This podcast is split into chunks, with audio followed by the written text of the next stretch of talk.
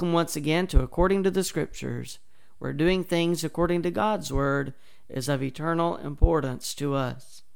I'm Kyle Webb, your host. I'm glad that you are with us today. Today we are continuing our study of 1 Corinthians chapter 14.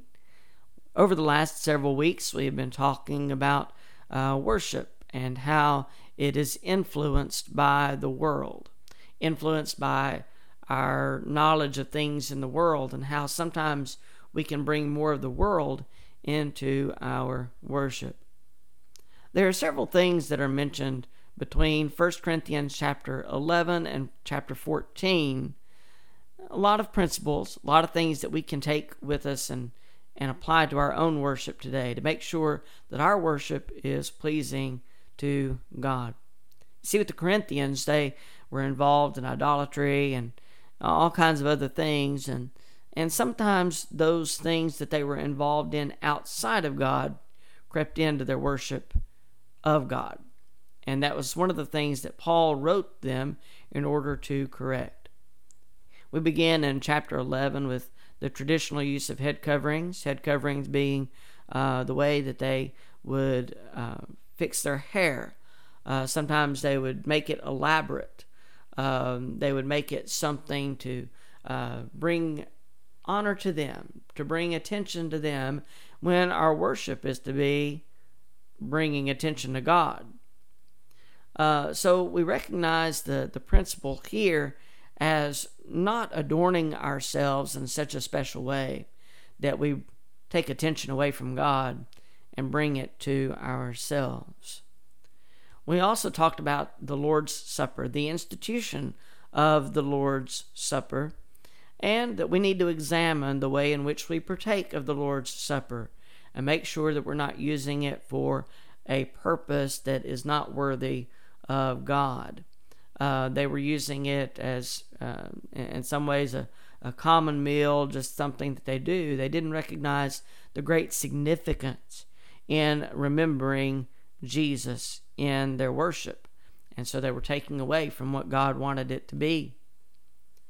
We come to chapter 12 and we talk about the, the different use of spiritual gifts and how they are to bring unity within the body rather than to divide. And sometimes we take the abilities that we have and and we make them into something that uh, again brings glory to me more so than to God. And anything that brings more glory to me than God is something that we should not have involved in our worship. But the different abilities that we have, we are individuals in the kingdom, and we do have individual things that we can do. But we are to use them to bring us together, not to divide us, not to say, I can do this and you can't, or even to look at it from the other perspective and you can do this and I can't. So I, I must not be as important to God as you are. Both of those are wrong ideas. We need to use our abilities, spiritual gifts, whatever we we have in regard to worship, they should be used to bring us together. And even in our worship today, that's a principle that we can hold true to. And then you come to chapter 13 and we talk about love. It doesn't matter if you have the ability to perform these spiritual gifts or not um, if you use them for the wrong reason, if there's no love behind it, then your worship is in vain. And we understand that anything that we have the ability to do today, it can be done in vain if there's no love for our brethren behind it. And especially love for God is necessary as well. But particularly, uh, Paul is addressing our love for our brethren. Love never fails.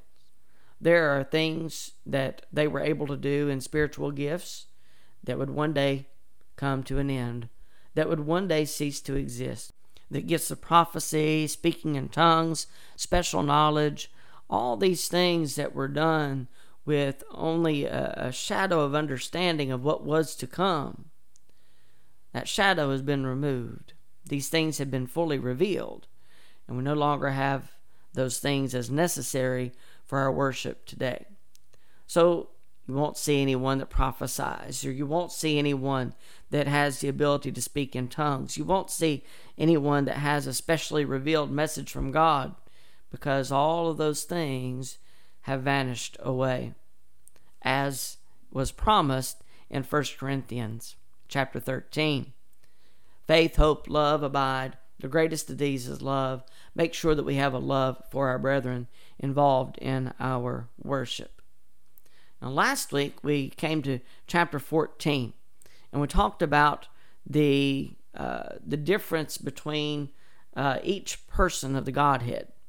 And the reason that I did that is because it's important that we have an understanding of how the Godhead works in order to have an understanding of these spiritual gifts and how they were used. You see, these came through the power of the Spirit as an individual in the Godhead. We need to recognize, in relation to that, the responsibilities that are provided through the Father and the Son as well. We used a pattern that goes back to creation, that God is the designer, that the Son is the executor, so to speak. He is the one that executes God's plan. And the Spirit is the one that reveals it all to us and reveals God through creation. In in that same respect, we look at the scheme of redemption that God is the designer of that scheme, that the Son is the executor of that scheme. He's the one that puts it into place. Uh, he is the one that, that puts it into action. He came to, to earth, He died on a cross for our sins, He shed His blood for us so that we could be redeemed from our sins. And in so doing, he executes God's plan. He makes possible God's plan of redemption, of bringing us closer to Him. And then you have the Spirit, who is the finisher of that plan. The Spirit was sent after the Son was resurrected and ascended into heaven. He promised that the Spirit would come, a great comforter would come, and the Spirit did come.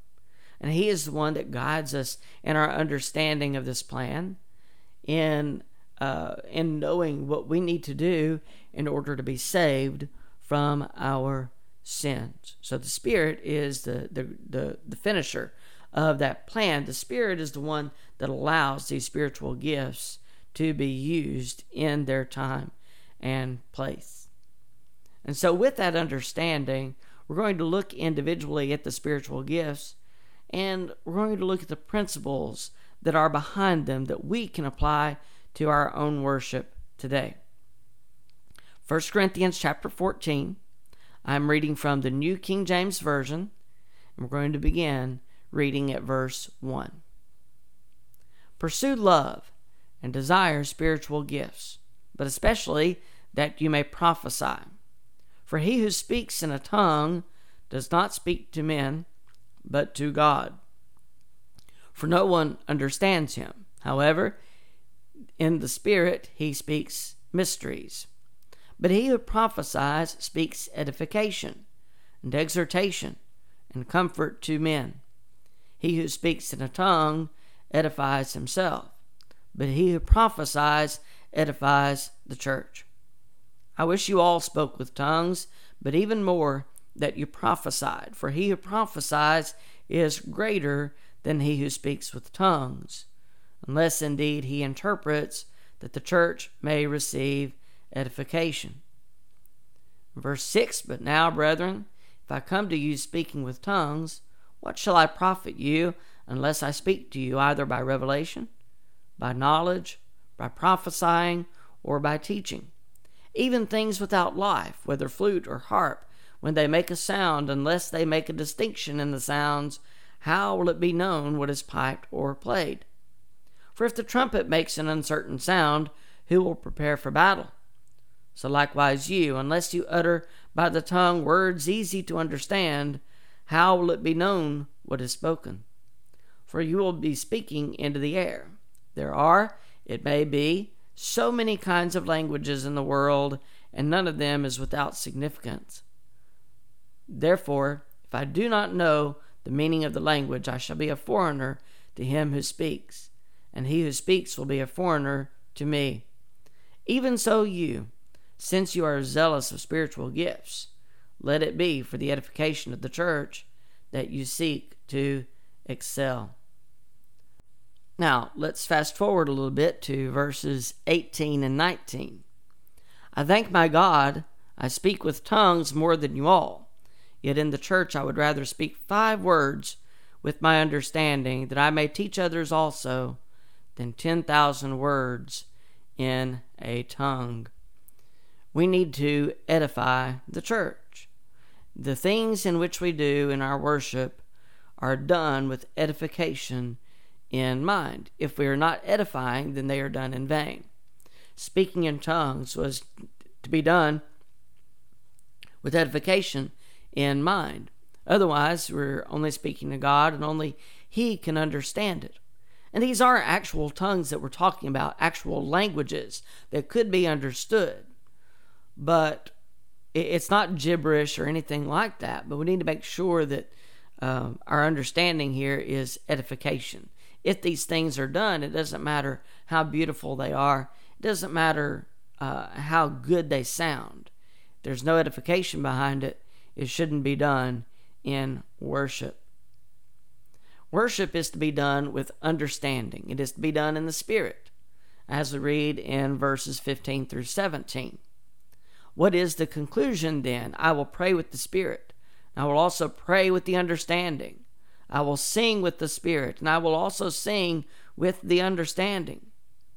Otherwise, if you bless with the Spirit, how will he who occupies the place of the uninformed say Amen at your giving of thanks, since he does not understand what you say. For you indeed give thanks well, but the other is not edified. Even giving of thanks, if it is not done uh, with understanding in mind, with edification in mind, it's done in vain. It's understood by God, but God only. And that's not the to be the case in worship. Worship has a particular purpose. It has a, a reason behind it. It's not just done because God says it and we do it, but it has a reason, it has a purpose. That is to bring edification to all those who are in attendance. Let's go to verses 22 through 25.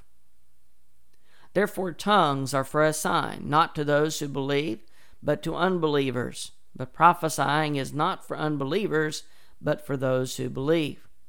Therefore, if the whole church comes together in one place, and all speak with tongues, and there come in those who are uninformed or unbelievers, will they not say that you are out of your mind? But if all prophesy, and an unbeliever or an uninformed person comes in, he is convinced by all, he is convicted by all, and thus the secrets of his heart are revealed. And so, falling down on his face, he will worship God and report that God is truly among you. Whenever we have visitors come in, especially, we want to make sure that what we are doing is for their edification as much as it is for our members. We want someone coming in that doesn't not that does not know who God is to have an understanding when they leave of who God is, of uh, of the fact that He is real, that we believe that he is real. We don't want them to go away wondering what in the world is, is happening. Again, we're edifying not just our fellow members, but anyone that comes into our assembly. We want to make sure that they have an understanding of what is taking place. Uh, when these gifts are not used properly, when they're not used for the right purpose, when they're not used for edification, then they only serve to cause confusion. And we are not to be confusing in any way. We want to make sure that what we do is in accordance with God's will and that it is understood by all what we are doing.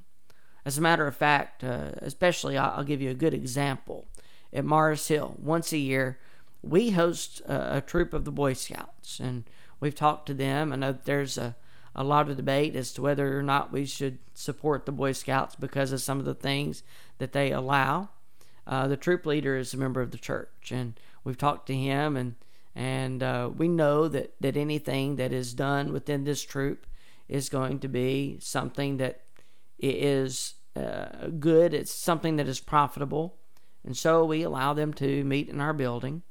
And once a year, they come and worship with us. And there are some of those that attend church services elsewhere, some of them that do not. But when they come into the assembly, I try to make it a point that they understand what our worship is and what we are doing and why we are doing it. We don't want to be the authors of confusion. We want to make sure that we are providing something with an understanding, with edification behind it. We pick up in verse 26. There's to be order in our meetings, in our assemblies. How is it then, brethren, whenever you come together, that each of you has a psalm, has a teaching, has a tongue, has a revelation, has an interpretation? Let all things be done for edification. If anyone speaks in a tongue, let there be two, or at the most three, each in turn, and let one interpret. But if there is no interpreter, let him keep silent in church, and let him speak to himself and to God. I think we have a, a good reference of that today.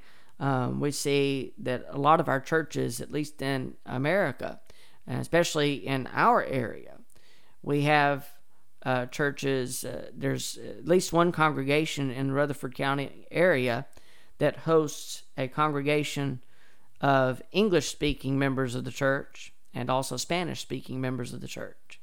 And they bring them together each Sunday morning. They have uh, the, the first part of their worship together, in which they sing and they have the Lord's Supper together. And there's interpretation involved, or there's an uh, such as in prayer, there's an English prayer and a Spanish prayer uh, until the, the two groups separate. And uh, this congregation has a, an old auditorium that they used to use, and so the Spanish church will go to the old auditorium and have their preaching service there, while the English speaking just go back to um, what we would refer to as normal worship. But they have an interpreter involved. They're not speaking in unknown tongues without interpretation. And so we have a good reference to that even here.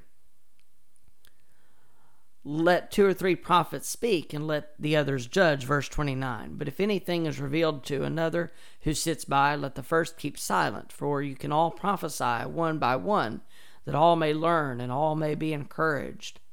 And the spirits of the prophets are subject to the prophets, for God is not the author of confusion, but of peace, as in all the churches of the saints.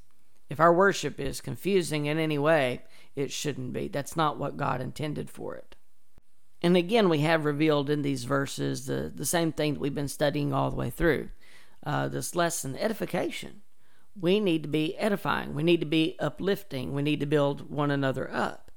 Anything that causes confusion defeats that purpose, and that's not the intent of our worship. Everything that we do in worship, no matter what it is, should be done with edification in mind. We pick up in verses 34 and 35.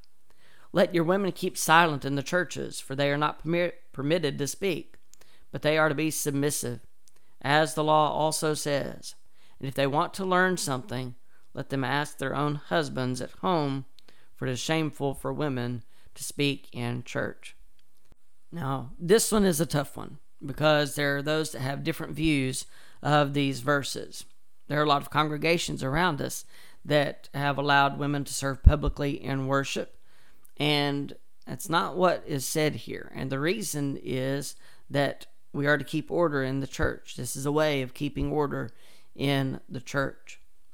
I've heard it said, and I, I believe this to be true, that this is not necessarily speaking against women so much as it's speaking to men and saying, you have a responsibility in worship. You have a responsibility to lead, and you need to take that responsibility seriously. It's a way of, of uh, almost forcing men into doing what God wants them to do, forcing them into the role that God wants them to play, not just in their home, but in worship. Men are to lead, and that's the way that God has set forth uh, for that to be in order.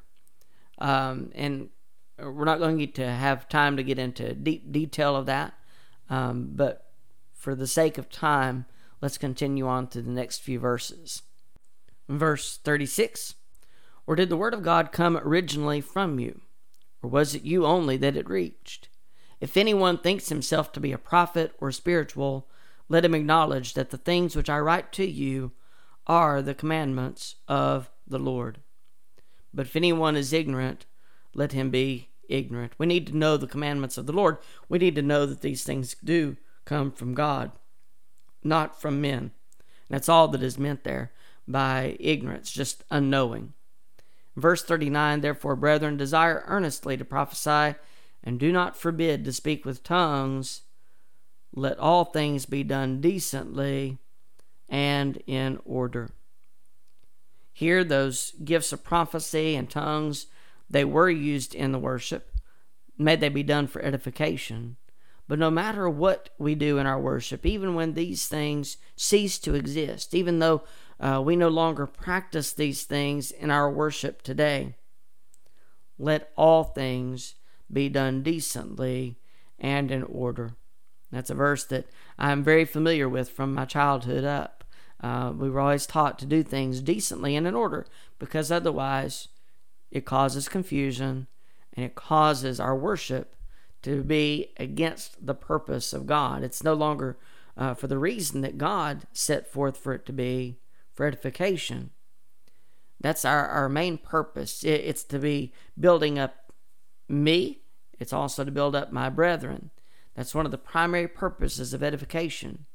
But if our worship is not done decently and in order, it defeats the purpose of edification altogether. So we do need to do things for edification. Everything that we do should be done in spirit and understanding.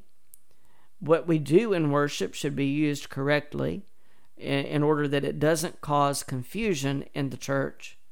And we need to make sure that we keep proper order in our worship, that it is for the right purpose that women are silent in the worship just as God intended for it to be, and all things should be done decently and in order, in order to make sure that our worship is what God intends for it to be, that it is pleasing unto Him. I, hope that this has been a good study for you. It's been, a good study for me, and I'm looking forward to uh, changing our subject, Lord willing, next week. We've been doing this for quite a long time, it seems like.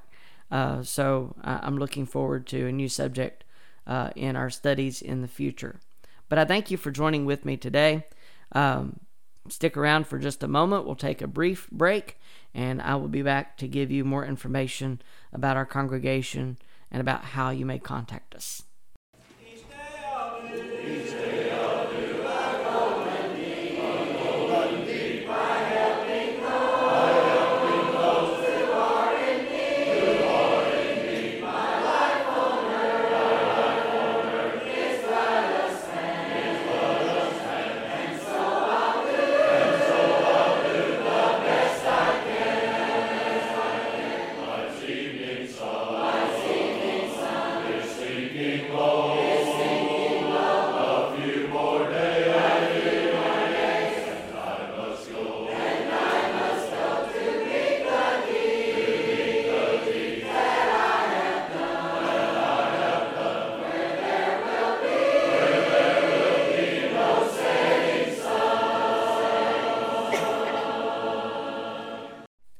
On behalf of myself and the Mars Hill Church of Christ, we thank you for joining us. We hope you will be back with us next Tuesday at 11 a.m. right here on the Gospel Radio Network at tgrn.org. If you would like to contact us, our phone number is 615 203 3637. If you would like to find out more about our congregation, our website is www.marshillcoc.org. Our email address is marshillcoc at gmail.com. And if you would like to contact us the old fashioned way, our address is 1135 Rucker Road, Christiana, Tennessee 37037.